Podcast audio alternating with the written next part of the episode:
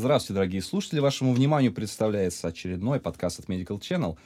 Сегодня у нас в гостях человек, который знает точно, как нужно мыть руки, в каких случаях молдавское вино не стоит пить. Врач по общей гигиене Андрей Татаринчик. Э, Татаринчик. Татаринчик, спасибо, что поправили. Э, Здравствуйте, Булат. Привет, Медач. А итак, Андрей, для начала вопрос мотивации, стремлений, оценки личных ценностей. Как так получилось, что стали вы тем, кем стали? Почему медпроф? Ну, это вообще достаточно долгая история. Я закончил э, медицинское училище в своем городе Сергиев Посад и, э, соответственно, уже был готов к поступлению в медицинский университет. Э, Я поступал в 2010 году, тогда уже было ЕГЭ, поэтому я сдал не очень хорошо, как потом оказалось. То есть у меня было 223 балла, по-моему, что на тот момент считалось, ну, таким средним результатом. Началась процедура подачи документов в медицинские университеты. Я сразу решил для себя, что я буду учиться только в Москве, и поэтому подал только в первый, второй и третий мед. Тогда было очень такое жаркое лето, и люди подавали документы там по несколько дней, то есть не было удаленной подачи документов. Это было- Славные времена. да, потрясающе. Опять же, есть что вспомнить. Как раз в этот же год э, произошел вот этот известный коррупционный скандал во втором меди, когда после объявления первой волны выяснил, э, результатов первого тура, или как это так- сейчас так- э, тогда называлось, э, выяснилось, что э, все э, места на лечебном факультете были заняты людьми с, э, с баллами там 297, 298 и выше. Да, те же самые добрые времена. Да, да, те самые добрые времена. Люди были просто в шоке и не знали, куда деться. Я, соответственно, со своими там крошками э, понял, что во втором меди мне ловить нечего. Э, проанализировав ситуацию, понял, что э, остается либо, ну, либо первый, либо третий мед. В третьем меди мне сразу не понравилось. Лечебный факультет на меня не произвел тогда впечатления. Ну, я для себя решил, что поступлю в первый мед. Э, Оставалось э, только решить, э, на какой факультет. Я подумал, что на лечебный факультет я, скорее всего, не пройду, что в конце концов, правда, и прошло, потому что проходной балл в тот год был 227, по-моему, баллов, или 228. Фармация мне как, меня как-то не заинтересовала. На педиатрическом факультете тогда не было аккредитации, и оставался фактически медико-профилактический факультет. То есть фактически туда я пришел абсолютно случайно, потому что ну, так легли карты. Это есть- была Москва, это был первый мед, Мгм. и это был единственный факультет, на который э, э, я захотел, ну, на который мне пришлось прийти, вот так, То скажем есть так. не вопрос желания, а больше вопрос исключения. Да, Остальных именно. вариантов. И э, сразу же хочу сказать, что очень много студентов медико-профилактического факультета туда попадает просто по случайности, потому что кому-то не хватило баллов или кого-то уговорили во время приемной комиссии. Среди на- э, наших студентов, среди моих однокурсников, было очень много людей, у которых там было 250, 260, там был даже человек, у которого было 295 баллов.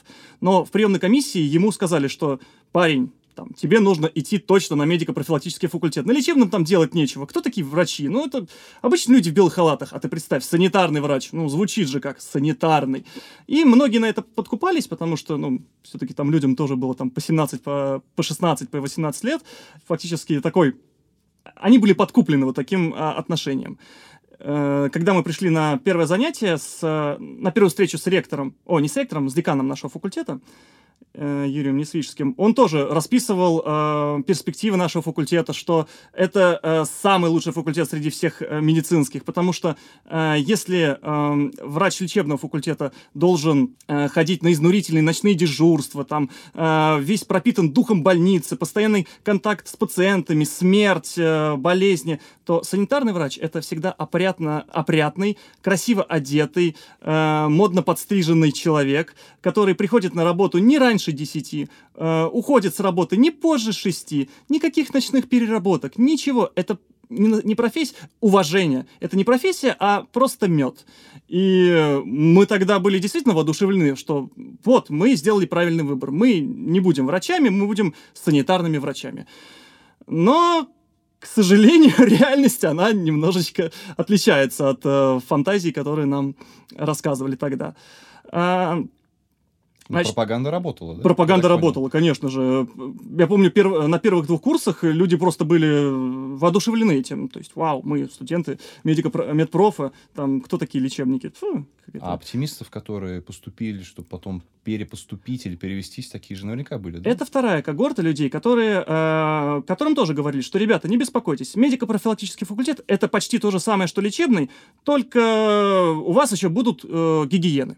Э, немножко другие предметы. Вы сможете спокойно там после четвертого курса перепоступить, э, заниматься лечебной работой, если вы так хотите. Если не получится после четвертого, после шестого пройдете там дополнительные курсы, там годичной или двухгодичной давности, сможете э, работать по лечебной специальности. Правда? Нет. Ну, нет, нет, не то чтобы неправда, э, правда с оговорками, вот так скажем. У нас не может быть черного и белого, у нас всегда что-то серое. Официально нельзя, неофициально можно. Но я думаю, мы об этом чуть-чуть попозже поговорим. Студенты медпроф вообще, я так понял, держатся обособленно. А студентов педиатрического, лечебного и стоматологического факультетов? Ни разу не видел их прямо, чтобы они посещали лекции совместно с нами.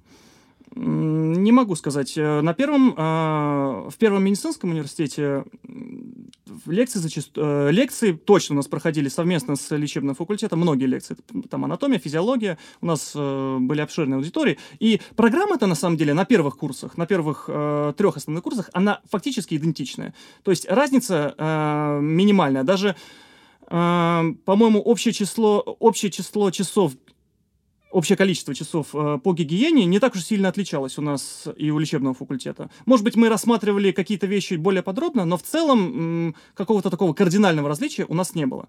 И, опять же, э, я же еще учился по старому стандарту, и э, у нас было очень много клинических дисциплин. Там, ну да, тоже часов, наверное, на 10 меньше или там на часов на 5 меньше, чем у лечебного факультета. И на практику в больнице, на практике в больнице мы часто встречались, э, ну, тоже с лечебниками, как мило беседовали, э, обсуждали какие-то текущие проблемы. Какого-то, э, какой-то обособленности я не заметил, если честно.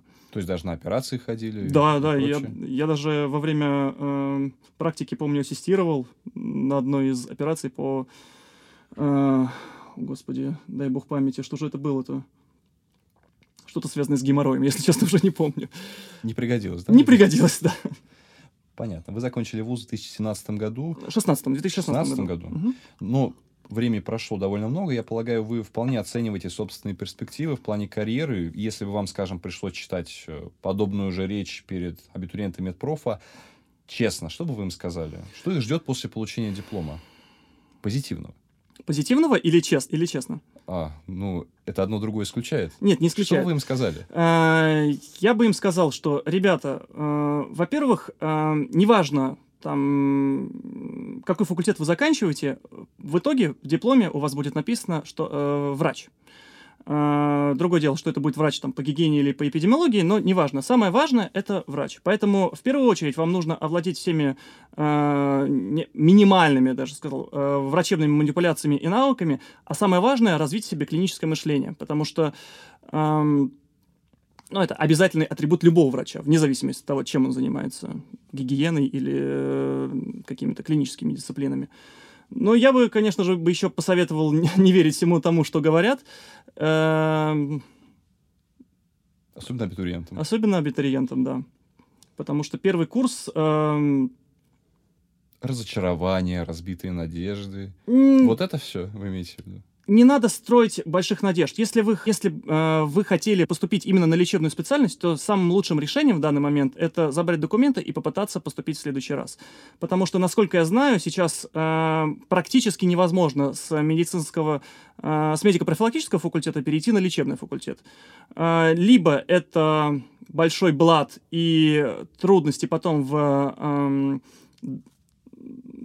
сдаче клинических дисциплин, либо это а, фактически после там шести лет обучения вы снова а, должны будете пройти э, все фактически ступени подготовки врача, чуть ли не с э, первого курса начать. То есть время, время не получится, да, сэкономить? Нет, никак. Угу.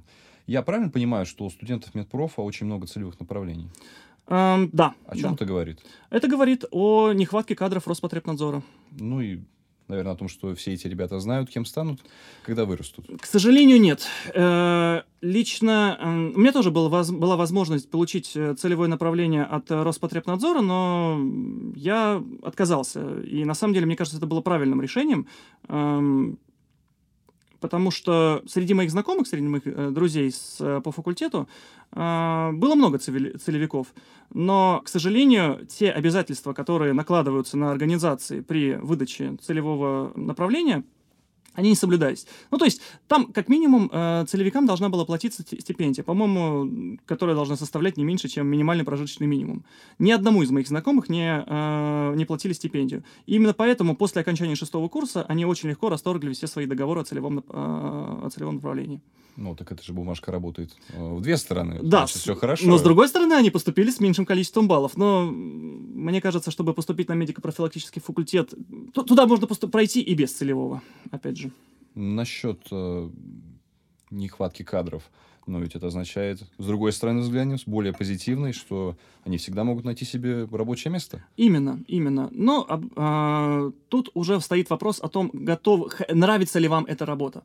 А, опять же, возвращаюсь к образованию. Нам начали рассказывать о том, что такое Роспотребнадзор, только на четвертом курсе. То есть, вы представляете, а, мы фактически ну, 3,5-4 года учились, как обычные студенты там, лечебного факультета. Там кто-то, допустим, с кафедры патанатомии шутил, что типа вы медпроф, вам, допустим, нужно знать лучше э, патологическую анатомию, потому что вы потом э, будете э, за нее штрафовать лечебный, лечебный факультет. Кто-то, наоборот, говорил, что там вам это не надо, потому что вы обычно э, вы не настоящие врачи. Ну, и у нас не создавалось какого-то вот э, разрыва о том, что мы абсолютно другие э, в плане подготовки. И вот когда на четвертом курсе у нас э, началась организация здравоохранения, я так понимаю, она была более плотная, более такая интенсивная, чем у остальных врачей? Э, она была, э, я, к сожалению, не знаю, как проходит организация здравоохранения у, у лечебного факультета, но нас, э, начали, нам начали преподавать устройство санитарной службы Российской Федерации на сегодняшний момент потому что у этой службы вообще очень такая большая история, может быть, мы потом ее коснемся. Но что происходит на данный момент? И мы тогда наконец-таки поняли, что это на самом деле не так уж и романтично, что мы на самом деле не там, те же врачи, только чуть-чуть другие. Мы абсолютно другая специальность, которая э, к лечебному делу не имеет, э, имеет очень, очень мало с ним общего. И э, фактически наша будущая работа связана скорее не с охраной, э, точнее, нет, даже не так, не с не со здоровьем э, пациентов, а э, и прям даже забегая, может быть, опять же вперед, не с охраной здоровья пациентов, а четкому следованию нормативно-правовых актов, которые приняты в Российской Федерации. Вау, как скучно звучит. Это безумно скучно. И честно хочу сказать, на, э, на занятиях по ОЗЗ многие спали, потому что это было невозможно слушать. Ну, опять же, представьте себе, четвер- четвертый курс, там у тебя педиатрия и там какая-нибудь еще клиническая дисциплина, э, там в фтизиатрии, как условно говоря. Э, и ты, допустим, радостно идешь с, с пары, где ты только что проводил какие-то врачебные манипуляции, садишься и слушаешь про устройство федеральной службы э, в сфере защиты, э, по надзору в сфере защиты э, прав потребителей. Господи, зачем мне все это? Дайте мне уже пациентов нормальных. Ну да, то есть это довольно-таки абстрактные вещи, которые да. не особо интересны. Я честно прочитал перед беседой должностную инструкцию врача по общей гигиене. У меня появился только один небольшой вопрос. В чем же, собственно, заключается работа врача по общей гигиене? Потому что ну вот рутина его. Он приходит к себе на работу, открывает кабинет, садится за свой стол, подвигает стул. И что он делает? Давайте мы все-таки для начала э, коснемся вопроса, что же такое э, Роспотребнадзор. Потому что без, э, из этого уже будут исходить должностные инструкции и то, чем занимаются люди О, на я, местах. Я помню это. Ведь, несмотря на то, что Роспотребнадзор звучит похоже чем-то на аббревиатуру, на самом деле он называется так, чем же он занимается? Он занимается надзором а, в сфере защиты прав потребителей и благополучия человека. Именно Звучит так. классно. Федеральная служба, да. Это вообще орган исполнительной власти, наряду, допустим, там, с полицией, а, который, да, занимается защитой прав потребителей, занимается составлением санитарных правил и, осуществляя, э, и осуществлением следования этим санитарным правилам. Вообще, ну, я думаю, я не буду рассказывать э, длинную историю российской гигиены, о том, когда она зарождалась, там какие важные вехи в ее были. Я, а... я помню, что там было время, когда она когда она как-то была связана с медицинской полицией. Тут я узнал, что, оказывается, была медицинская полиция. Да, да, был санитарный надзор, который там следил за э, уровнем гигиены э, Э, населения, э, рабочих и так далее, э, жилище. Ну, в каком-то смысле Роспотребнадзор сейчас этим занимается, но в более ограниченных рамках. Вот. Ну, важно отметить, что до 2004 года существовала такая служба, как Центр госсанэпиднадзора. Что из себя представляла эта вещь? Она, эта служба или эта организация осуществляла как надзор за за, за соблюдением санитарно-эпидемиологических правил, так и могла э, выполнять исполнительные функции, то есть осуществлять лабораторную работу. То есть проводить исследования, делать там, ну, к примеру, смывы, э, отбирать э, воду или какие-то продукты на анализ, выдавать заключения э, по результатам это, этой работы. Э, в, этой, с, э, в этой структуре работали в основном врачи. Эм, она финансировалась как из э, федерального бюджета, так и э, она могла иметь и свои собственные деньги за счет вот этой именно этой лабораторной работы. Э, и, в принципе, это была такая довольно могучая структура, но в 2004 году э, было принято решение э, об э, реорганизации этой службы и объединении э, центров госсанэпиднадзора, или как они там тогда назывались, э, по-моему, эм, какой-то части антимонопольной службы и какой-то части э, торговой службы, не помню, как называется, образовалась та самая федеральная служба по надзору в сфере защиты прав потребителей и... Э, благополучия как? человека. Именно так, и благополучие Оптимизировано. человека. Оптимизировано, именно так. И э, что произошло? В рамках этой службы э, произошло делегирование полномочий, произошел так, так называемый разрыв. Э, Роспотребнадзор — это общее название для целого ряда структур. А, самым главным и самым таким известным из которых является управление а, Роспотребнадзора. Это э, управление Роспотребнадзора в, в территориальных образованиях, ну, например, управление Роспотребнадзора э, в городе Москве, внутри которого есть еще разделение на территориальные отделы. Например, э, территориальный отдел управления Роспотребнадзора там в, в Северном округе. Что это такое? Это государственная служба. То есть работают там а, а, не врачи, там работают государственные служащие. Финансируется она, а, эта служба, только из а, бюджета. То есть она не имеет права делать а, какие-то исследования. И а, что самое важное, эта служба занимается только надзором на нее возложены э, вот именно надзорные функции, но просто так она не может это делать. Поэтому у нее есть специальное подразделение, которое обеспечивает ее работу. Э, это подразделение называется Центр гигиены и эпидемиологии. Э, вот там уже и работают, собственно, выпускники медпрофа. Да, там работают, ну, на самом деле, выпускники медпрофа могут работать где угодно в рамках этой структуры, но об этом тоже чуть позднее. Центр гигиены эпидемиологии. В чем его особенность? Он в чем-то похож вот на центр э, Госсанэпиднадзора, который был до 2004 года. То есть он, как, он финансируется как и из э, федерального бюджета, так и может иметь свои деньги. Выполняет он в основном лабор, лабораторную работу, то есть он э, выполняет исполнительные функции. Э, он ну, можно сказать, что он находится в подчинении у Роспотребнадзора, но, по сути, это такая автономная организация, которая а, обеспечивает его деятельность. То есть она а, может его, ну, не финансировать, но, там, допустим, снабжать какими-то а, расходными материалами, э, может обеспечивать работу, выполнять лабораторные исследования. Э, и там работают, конечно же, в основном врачи. Потом есть еще э, в рамках федеральной, э, федеральной службы Роспотребнадзора есть еще научно-исследовательские институты, которые обеспечивают научную работу. Есть э, специальные э, подразделения э, ведомств, например, э, при Министерстве здраво, э, при Министерстве обороны или при э, Управлении делами президента. И есть еще противочумные станции которые занимаются в основном э, профилактикой и отслеживанием особо опасных инфекций. И, по сути, выпускники медпрофа могут работать во всех структурах Роспотребнадзора. То есть э, везде им, по идее, должны быть рады. Когда я заканчивал э, университет, э, ну, я, опять же, повторюсь, я шел по старой программе, и поэтому мне необходимо было пройти ординатуру или интернатуру, чтобы получить уже э, нормальную э, Сертификат, чтобы наконец да. смочь работать, а чтобы... не бесполезный диплом. Именно так, да. Чтобы я мог работать. Э, я прошел интернатуру по общей гигиене, и спустя год я мог работать врачом.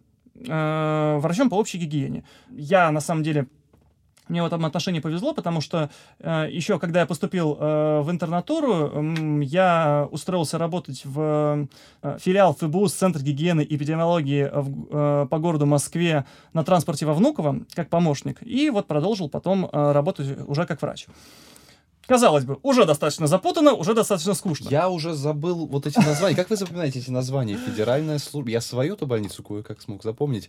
Я и потому что писал ее только на а, заявление на, о приеме на работу. Мгм. И, по-моему, все. Ну и пара объяснительных, по-моему, было. Ну, приходится, скажем так. Все-таки это государственное учреждение, а как мы знаем, все, что связано с государством, у нас большое, массивное, устрашающее. А, на самом деле, вот даже э, в рамках эм, вот этих структур есть свои собственные подразделения. А, я буду говорить э, в основном про э, Центр гигиены и эпидемиологии, поскольку мне это близко. Но держите в уме, что, в принципе, в территориальных отделах Роспотребнадзора все примерно, точно, э, все примерно так же. Итак, внутри Центр гигиены подразделяется на э, различные отделы по, по направлениям гигиены. Например, это может быть коммунальный отдел, санитарно-эпидемиологический отдел, эпидемиологический отдел, отдел э, радиационной гигиены и так далее. Примерно такие же структуры есть и в рамках э, управления территориальных отделов Роспотребнадзора. То есть как в больницах отделения, так у вас эти отделы. Именно так, да. Э, в них могут работать... И э, в чем преимущество, опять же, врача по общей гигиене? Если проводить параллели, то врач по общей гигиене это такой врач общей практики, как и, допустим, как, возможно, участковый терапевт или даже, наверное, эм, Ну, ну, врач э, скорой помощи, наверное. То есть он должен уметь все и сразу. Но чуть-чуть. Но чуть-чуть, да. Э, потому что есть всегда более опытные коллеги, которые в этом понимают чуть больше. Э, которые, допустим, прошли ординатуру или э, уже достаточно долго работают в... эм, Ну, в сфере конкретно, да? Ну, опять же, хочу сказать, что это разделение э, весьма условное и зачастую даже весьма искусственное, потому что, эм, ну, даже один из, моих, один из моих коллег, э, он э, работал еще в Советском Союзе и застал э, переход вот э, с санитарно-эпидемиологической службы вот э, в э, Центре госсанэпиднадзора. И э, когда он должен был получать сертификат, они ему сказали, что вы хотите, э, какой вы сертификат хотите, там, коммунальной гигиены или общей гигиены. Он подумал, что, наверное, коммунальная гигиена была бы лучше. Была бы лучше. Им, он прошел курсы по коммунальной гигиене без прохождения э, общей гигиены и сразу же стал заниматься коммуналкой. Э, Ну, это просто как такой, как пример того, что на самом деле это э, разделение, оно весьма условно. То есть э, все занимаются примерно эм, одинаковыми вещами, скажем так. И вот, э, даже в рамках Центра гигиены и эпидемиологии, э, помимо деления на отделы, есть еще деление по функционалу. Э, Есть эм, так называемый орган инспекции и испытательный лабораторный центр. Внутри каждого из отделений. Э, Из отделов. Да, да, но вообще, ну вообще да, по, су- по сути так.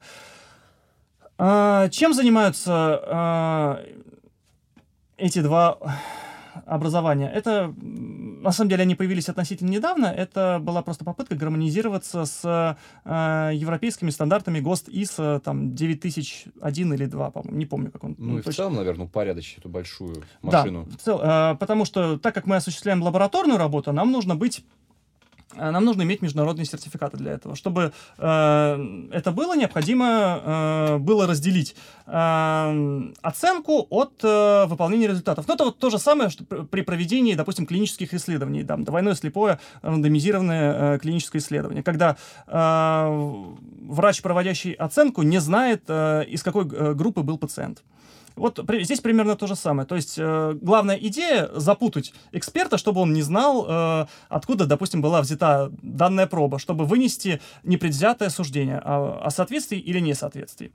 Э, ну, как понятно из названия, испытательный лабораторный центр проводит лабораторные исследования. В частности, вот чем я занимаюсь. Я являюсь сотрудником э, отдела гигиены физических факторов э, в испытательном лабораторном центре. Э, я провожу э, исследования, после чего там составляю протоколы, э, после чего оформляю их и отдаю на оценку в орган инспекции, который как раз э, занимается м, ну, написанием, подготовкой экспертных заключений. А, и эти, и с этим экспертом, эти экспертные заключения это уже юридический документ, который может говорить о том, хорошая эта продукция или плохая. Вот примерно, примерно так, в двух словах, э, чем сейчас занимаются наши специалисты. Неплохо, то есть вы пошли от общего к частному, к частному, к частному и остановились на себе. А, я правильно понимаю, что у вас э, значит, есть работа непосредственно на месте, это оформление протоколов, ну, по сути, бумажная работа, да. грубо так скажем, и выездная работа. Именно так. И я считаю, что это, наверное, это интереснее. Это главное преимущество моей работы, что на самом деле меня заставило в нее влюбиться. Потому что э, работа э, ну, давайте я буду сейчас это называть санитарного врача. Сейчас, конечно, это, назыв... это название некорректно, потому что нет такой спе- специальности в э, реестре. Но даже когда люди там читают резюме, в любом случае, э, там, или пишут резюме, они всегда пишут санитарный врач. А, работа санитарного врача — это общение с людьми, это... Блин, не могу, не могу так что же вы еще делаете, кроме сейчас, того, сейчас, что сейчас, общаетесь с людьми? Я очень болтливый просто на работе. Работа санитарного врача — это, я бы сказал, постоянные а, разъезды по своей территории. Это проверки объектов, это общение с людьми, это постоянно какие-то нестандартные ситуации. А, потому что врач э, по гигиене должен оценивать э, ситуацию, ну, грубо говоря, вот комплексно. Нет такого, ну, как, опять же, как в клинической медицине, что Допустим, кардиолог, э, терапевт-кардиолог занимается только сердцем и э, исключает э, влияние, допустим, э, влияние своей патологии на другие органы. Он, конечно же, пригласит э, специалиста, который более компетентен в этом, но, по крайней мере, представление, он, э, он может иметь представление о том, э, как это отразится на, допустим, на, э, там, на, на другом органе. Э, также мы, допустим, выходя на объект, мы сразу же мы должны оценивать, какие факторы действуют на людей. Э, там, это могут быть как физические факторы, там, освещенность, микроклимат, э, шум, ионизирующее излучение, как химические факторы, химические вещества, в том числе канцерогены, биологические факторы, возбудители э, инфекционных заболеваний, э, социальные факторы, условия труда человека, даже материальная обеспеченность человека. Э, преимущество гигиены в том, что это, я не хочу это называть мультидисциплинарной такой наукой, но она включает в себя очень много вещей э, из других дисциплин. То есть сама по себе гигиена, она э, двумя ногами стоит на физиологии и биохимии. Также помогают ей устоять на ногах множество других дисциплин. Химия, биология, физика, там, даже география, много-много всего. Поэтому работа санитарного врача — это ну, такой довольно интересный процесс. Да, он разделяется как на э, выездную работу, ну, вот, в частности, я как э, человек, который проводит исследования, должен иногда, допустим, выезжать на объекты и проводить э, исследования ну, физических факторов. Э, после чего в, уже у себя в офисе мы оформляем это все в протоколы, и да, это уже вторая часть нашей работы, это бумажная. То есть это составление э, направлений на исследования, это написание экспертиз, это э, оценка документации, это разработка программ производственного контроля, э, оформление протоколов. Ну, такая довольно, довольно рутинная вещь. Как часто выезды? Э, практически каждый день. Все зависит от э, объема работ. Центр гигиены и эпидемиологии э, работает как на себя, то есть выполняя контракты, выполняя договора, так и на Роспотребнадзор, то есть обеспечивая его надзорные функции. Что это значит? Эм, существует так называемый реестр проверок, план проверок даже, который составляет Роспотребнадзор. Допустим, известно, что Роспотребнадзор будет проверять организацию, которая находится на вот, своей территории. После выхода на объект Роспотребнад... Э, сотрудники Роспотребнадзора оценивают ситуацию и пишут э, в Центр гигиены и эпидемиологии так называемое поручение. В поручении должно быть отражено, какие исследования необходимо провести на объекте. Мы рассматриваем это поручение, если надо, корректируем, если, надо, если не надо, регистрируем его и выезжаем вместе с э, представителями Роспотребнадзора в, в рамках проверки, э, оформляем протоколы по результатам исследований, даем им экспертное заключение, опять же, о, соответств... о соответствии тех э, условий, которые находятся на этом, которые есть на этом объекте, соответствуют они санитарным нормам или нет. Вот это одна грань нашей работы. Вторая грань это бюджетная работа.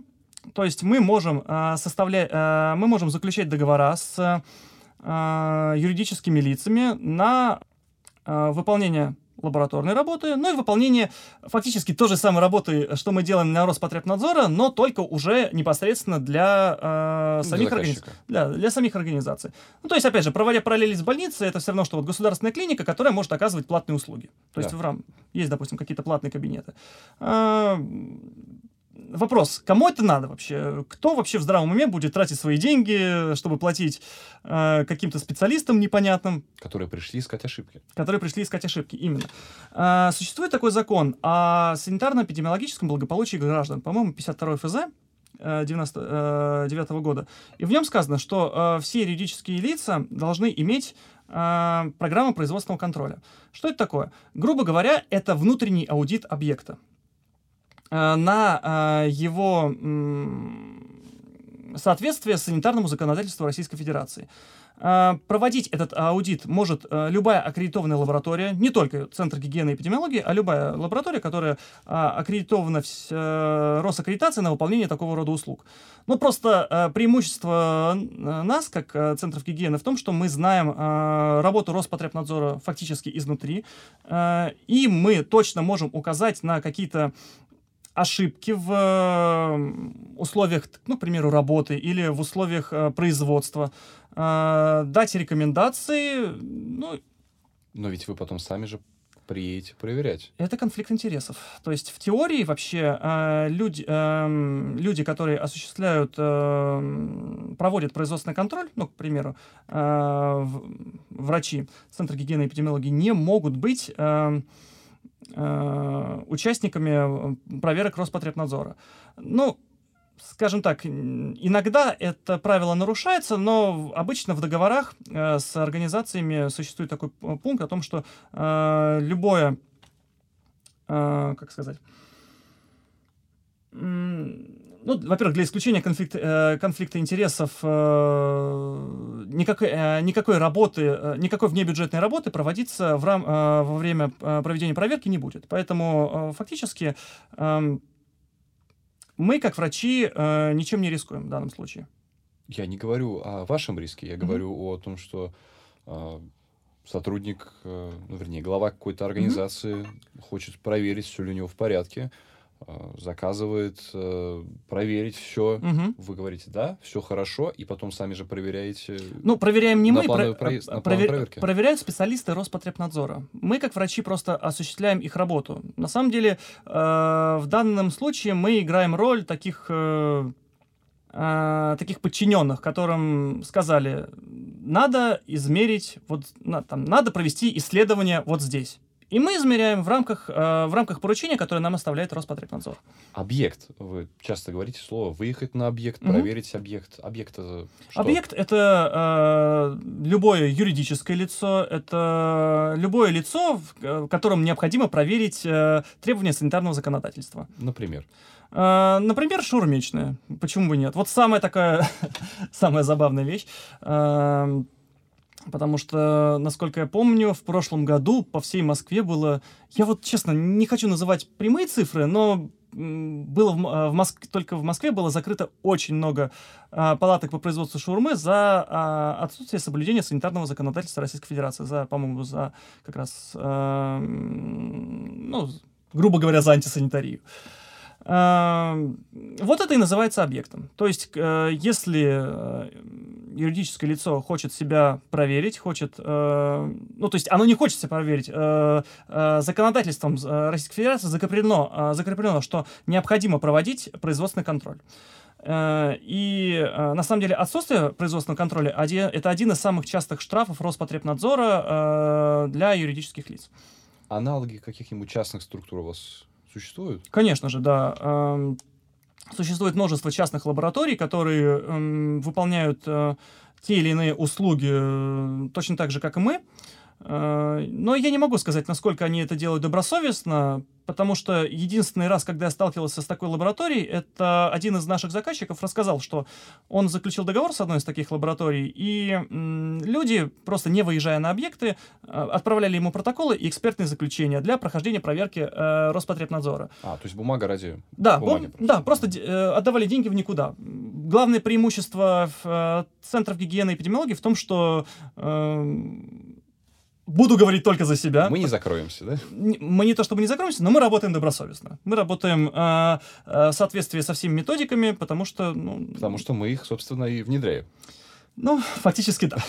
Замкнутый круг. Но мы говорим о плановых э, ситуациях, когда мы приходим, смотрим, да, все в порядке. А касаемо неотложных таких состояний, не плановых проверок, а прямо что, что случилось экстренное, например, в городе Н в военном училище М среди курсантов произошло отравление или какой-нибудь эхинококоз. Э, должна произойти какая-то проверка вследствие всех этих неприятных событий. Как это вообще работает? Ну, понимаете, тут нужно а, знать, какие виды проверок вообще бывают. А, Самые такие распространенные — это плановые проверки. Существует э, реестр юридических лиц, э, который, э, в который вносится, э, в который юридические лица вносятся э, для прохождения проверки. Э, Роспотребнадзор составляет этот реестр, отправляет на согласование прокуратуры. Прокуратура возвращает этот список, вычеркивает оттуда там треть, половину объектов. А как они, чем они руководствуются? Не могу сказать. Это уже вопрос... Не можете сказать, в смысле, вам запрещено? Нет, я просто, не, я просто не знаю. Это личное дело прокуроров или кто, кто этим занимается. там генератор случайных чисел или что это? Не знаю. Какие Во принципы вы не знаете? Вообще не знаю принципы. Ага. А, этот э, список возвращается, э, территориальное дело или управление потом корректирует список, отправляют снова на согласование, он возвращается, и у нас есть э, план э, проверок на ближайший год. Э, это называется плановая проверка.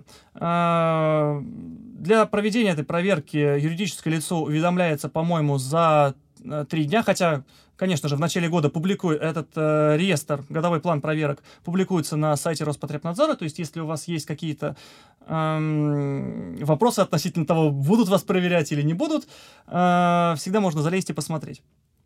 Если вот. там себя не найти, означает, что все, можно расслабиться? В, пла- э, в рамках плановой проверки, да, можно расслабиться. Э, вот, после чего Роспотребнадзор уведомляет э, юридическое лицо о том, что там, э, через три дня они начинают э, проверку, составляется так называемое распоряжение, в котором описывается, что будут проверять, э, какие зако- э, соблюдение каких законов будут проверять, кто будет проверять а, и какой срок проведения проверки. Э, проверка, а, обычная проверка Роспотребнадзора длится не больше 20 дней. То есть закрыть ее можно раньше, по-моему, можно ее продлить на 3 дня, но для этого нужны какие-то основания. Ну, к примеру, лаборатория еще не успела подготовить результаты экспертной заключения решения. Вот. После чего э, выносится акт э, проверки, в котором указывается, э, какие нарушения были найдены. И я повторяю, какие нарушения были найдены. Э, потому что э, очень э, непросто пройти проверку не э, так, чтобы э, сотрудники, эксперты Роспотребнадзора не обнаружили каких-то нарушений. Э, составляется акт э, и составляются как это, как бы это назвать, э, в результатах акта а, описывается, что теперь будет происходить с этим юридическим лицом. Вообще, может быть, э, три э, категории, э, ну, три, как сказать, три, три направ... возможных варианта. Три возможных событий, варианта. Да? Больш, большое спасибо, да. То есть это может быть обычное предупреждение, где просто описывается, что вы предупреждены о необходимости там, соблюдения так, таких-то пунктов законодательства Российской Федерации. Пожалуйста, предоставьте нам доказательства того, что вы их соблюдаете в течение какого-то срока. Срок может быть э, вплоть до года. Эм, если а, юридическое лицо предоставляет э, эти сведения, то все хорошо, проверку, можно сказать, про прошли. Второй э, вариант – это наложение административного штрафа по э, э, КОАП РФ. Э, штрафы могут быть различных размеров по разным статьям, Но в основном это, конечно же, штрафы за нарушение санитарного законодательства. То есть это, по-моему, 6.3, 6.4. Не будем сейчас даваться в подробности. Штрафы могут быть как э, относительно небольшими для юридических лиц, то есть там до 20 тысяч, так и очень большими, до 300, до 500 тысяч. Ну, зависит от, я так понимаю, э, тяжести Да, зависит, от, зависит от того, как э, эксперты будут классифицировать данные нарушения. Ну и третий, самый такой страшный для юридического лица вариант, это пресс, приостановление деятельности на определенный срок там на 90 дней, на 180 дней, если были найдены грубейшие нарушения э, санитарно-эпидемиологических правил. Э, на этом все, конечно же, не заканчивается, потому что если там было обнаружено что-то совсем уже крутое, что не вкладывается в рамках административных нарушений, то через суд можно добиться уже уголовного э, наказания для э, юридических лиц. Но такое бывает нечасто на самом деле, и эти случаи, ну, они не такие уж многочисленные. Э, это мы с вами сейчас обсудили только плановую проверку. Что происходит по внеплановой проверке? Для выхода на внеплановую э, проверку должно быть какое-то веское основание. Э, самым частым основанием является жалоба. Вот вы... От кого? От э, граждан, от потребителей. Мы же все-таки Федеральная служба по защите прав потребителей. А, а должна быть какая-то одна Э, весомая жалоба или должен собраться какой-то такой пул э, из, ну, критическая масса этих жалоб, чтобы наконец обратили внимание на эту невкусную шурму? А, самое важное, чтобы эти жалобы были обоснованы. Нельзя просто так написать заявление, нельзя написать жалобу с э, просьбой проверить какой-то магазин, потому что мне кажется, что туда завозят какое-то там неприятное мясо. А, для того, чтобы жалобу... Э, ну, давайте все-таки мы будем говорить об отравлении как самым таким частым и самым простым случаем. К примеру, человек э, поел этой нашей всей любимой шаурмы, и через какое-то время ему стало плохо. И э, он связывает свое э, состояние непосредственно с приемом пищи, э, с приемом пищи и непосредственно этой шаурмы. Для того, чтобы написать жалобу, и эту жалобу у человека рассмотрели, необходимо, чтобы э, сохранился, во-первых, чек о том, что этот человек э, э, действительно купил какой-то продукт именно там. И э, должно быть, э, должна быть, ну, либо выписка из карты, либо, не знаю, как называется, эпикрис, э, доказательство того, что человеком действительно что-то было плохо. Э, с этими, эти документы он предлагает вместе с жалобой, э, и э, тогда После ее рассмотрения а, эксперты или сотрудники Роспотребнадзора принимают решение а, о выходе на объект. Тогда, а, ну, скажу сразу, что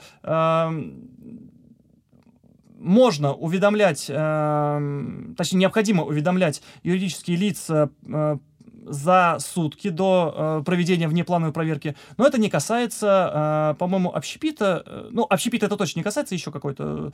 Ну да, иначе было бы нечестно. Да, иначе было бы нечестно. Но раньше такого не было, на самом деле. То есть это относительно недавнее нововведение. Э, после чего эксперты выходят на объект и... Проверяют только то, что было указано в жалобе. То есть, если человек связал, прием, э, связал свое плохое самочувствие Э, подтвердив его диагнозом с употреблением э, шаурмы в обычном лаваше, а не в сырном, на что он указав, то э, Роспотребнадзор будет проверять именно обычную шаурму, а не что-то другое. Э, это все э, было сделано для защиты юридических лиц от э, ну, грубо говоря, нападок федераль, федеральных служб. Даже а, есть... я вспомню это слово, потребительский терроризм, да? Вот да, да. Есть, э, есть даже такой закон о защите прав юридических лиц при э, э, прохождении проверок федераль, федеральными службами. По-моему, 294 закон, честно. А, и вот там как раз это прописано. Я так понял, это связано с тем, что просто жалоб было очень много, и нельзя было распылять все силы на такое большое количество неплановых проверок. Ну, именно э, с одной стороны, да. Э, с другой стороны, э, много из жалоб, они не обоснованы. Я не, не могу вам сказать, опять же, цифры, сколько из жалоб доходят до выездной проверки, но мне почему-то кажется, что большая часть этих жалоб, они ну, не обоснованы, и поэтому специалисты Роспотребнадзора ничего с ними сделать не могут. Если я прихожу в магазин и вижу заплесневелый фрукт, я не буду брать этот фрукт, есть его и попадать в больницу. Могу ли я пожаловаться в Роспотребнадзор, прикрепив, скажем, фотографию этого самого фрукта Пожаловаться вы можете, но выйдет ли, э, будет ли э, территориальный отдел Роспотребнадзора выходить э, в этот э, магазин, чтобы э, проверить этот сыр, это вопрос. На самом деле даже у меня был случай, когда э, я зашел в один магазин и увидел контрафактную продукцию. Ну, то есть, ну, допустим... Что, что это? Ну, что не это могут такое? там да, э, кроссовки Nike, к примеру, стоить 100 рублей, да? Просто потому что... э, типа- профдеформация сработала. да, и- конечно же, да. Тем более, которые продаются не в официальном магазине, а, ну, скажем так, э, в магазине ахаха, какие цены, скажем так. Я написал жалобу э, в Роспотребнадзор, э, не в свой территориальный отдел, это проходило в другом территориальном отделе. Э, написал жалобу, с, э, приложив фотографии, приложив э, мои претензии, и спустя где-то там две недели мне пришел ответ на двух страницах о том, что большое вам спасибо, что вы написали, в соответствии с федеральным закон, законом таким-то мы вам отвечаем, с федера- в соответствии с федеральным законом таким-то мы не можем выйти на проверку, поэтому извините, э, всего вам хорошего. Неплохо. Да, на самом деле. Понимаете, очень... э, и вот мы потихонечку уже подбираемся к таким, к э, отрицательным стор- э, сторонам э, нашей работы. Это излишняя э, формализованность и бюрократизм. Бюрократии очень много. То есть э, на каждое эм, твое, на каждое твое действие, э, особенно на твое действие в рамках проведения проверок, должно быть какое-то основание, должна быть э, бумага или пункт в законе или в санитарных правилах, который э, бы оправдывал твои действия. А есть какая-то мотивация для сотрудника, что вот этот сотрудник молодец, он столько нарушений выявил, а этот сотрудник что-то сдает позицию. М, Не могу вам сказать, что касается ли это конкретно сотрудников, но э, я помню, что нас еще учили э, вот на этих самых эм, на кафедре ОЗЗ, что одним из критериев оценки качества работы э, управления или территориальных отделов Роспотребнадзора это количество э, предотвращенных нарушений, зана- э, зак- э, нарушений законодательства Российской Федерации. Как это вообще можно посчитать? А, По сути, э, предотвращение нарушений, ну, как я это себе э, понимаю, это вот именно нахождение э, несоответствий э, с АНПИНом Мгм. или там ТРТС или ГОСТ и так далее. То есть э, это вот именно нахождение каких-то ну, н- несоответствий, я же повторюсь, э, нахождение проблем, связанных с э, работой именно юридического лица в рамках санитарного законодательства Российской Федерации. То есть, по сути, чем, если это совсем уже упрощать, чем больше штрафов э, выписал конкретный территориальный отдел, тем он лучше. Вот, вот, вот это как раз-таки, пожалуй, э, мне кажется, это довольно странно. Ну, то есть, разве не, не, не такой критерий должен быть, что э, измерить количество жалоб, э, проверить, выявить недостатки, и потом уже, чтобы потом оценить э, на следующем этапе, на следующей проверке, сколько жалоб э, теперь, сколько проблем выявлено теперь. То есть, ну, я имею в виду в динамике смотреть, а не просто абстрактное количество нарушений. Ну, знаете, не могу вам сказать. Я вот э, вспоминаю разве что, когда к вам приходил, э, не помню кто, опять же, какой-то научный сотрудник, он говорил о, о наукометрии, о том, как э, нужна ли она на современном этапе или нет. А, И вот э, здесь мы приходим к такой же параллели, что это, наверное, один из самых простых и самых действенных способов оценить э, э, работу конкретного учреждения. Вот и все. Это просто... Это просто. Это просто.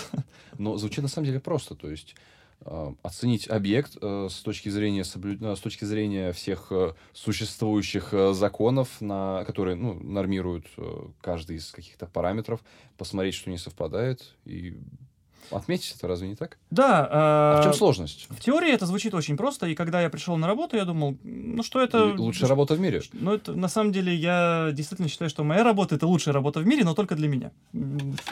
Потому что э, я нашел себя в этом, но это уже отдельный вопрос. А, да, на самом деле работа это, и- это на базовом уровне это просто сравнение пунктов Санпина тому, что ты видишь э, на деле. Я думаю, большинство людей так себе это представляют. Да, и э, по большей части это так и работает. Но э, другое дело, что эм, если мы говорим о добросовестных э, юридических лицах, которые хотели бы э, сотрудничать. не то чтобы сотрудничать, а хотели бы просто не нарушать э, закон и хотели бы соответствовать э, тем требованиям санитарных правил и норм, которые относятся конкретно к ним, э, здесь все правильно. Э, то есть мы приходим на объект, мы смотрим, какие есть недочеты, мы их э, указываем, э, просим их э, устранить и человек продолжает работать. Э, не человек, а в смысле юридическое лицо продолжает работать. Э, но, к сожалению, все не так-то просто. И очень много э, организаций, даже э, вот в рамках нашей работы, э, ну, не считают сотрудников Роспотребнадзора желанными гостями. Э, потому что они прекрасно представляют, что на их объектах есть нарушения, и эти нарушения они пытаются всячески маскировать. Э, эти нарушения они пытаются ну, как-то нивелировать, пытаются... А, я понял, то есть это как Разве... больной, который пытается скрыть все свои симптомы и говорит, что он здоровый. Причем не просто больной, а больной, который э, может еще заразить других людей. То есть, допустим, это какой-то инфекционный больной. То угу. есть э, ну, ладно, болеешь, хорошо, нравится тебе жить с э, жутчайшим атеросклерозом, можешь не лечиться, но если там, допустим, э, ну, как это вот известная история про женщину-служанку, которая болела, по-моему, брюшным тифом и заражала, э, зная о своем заболевании, все равно заражала людей в 19 веке.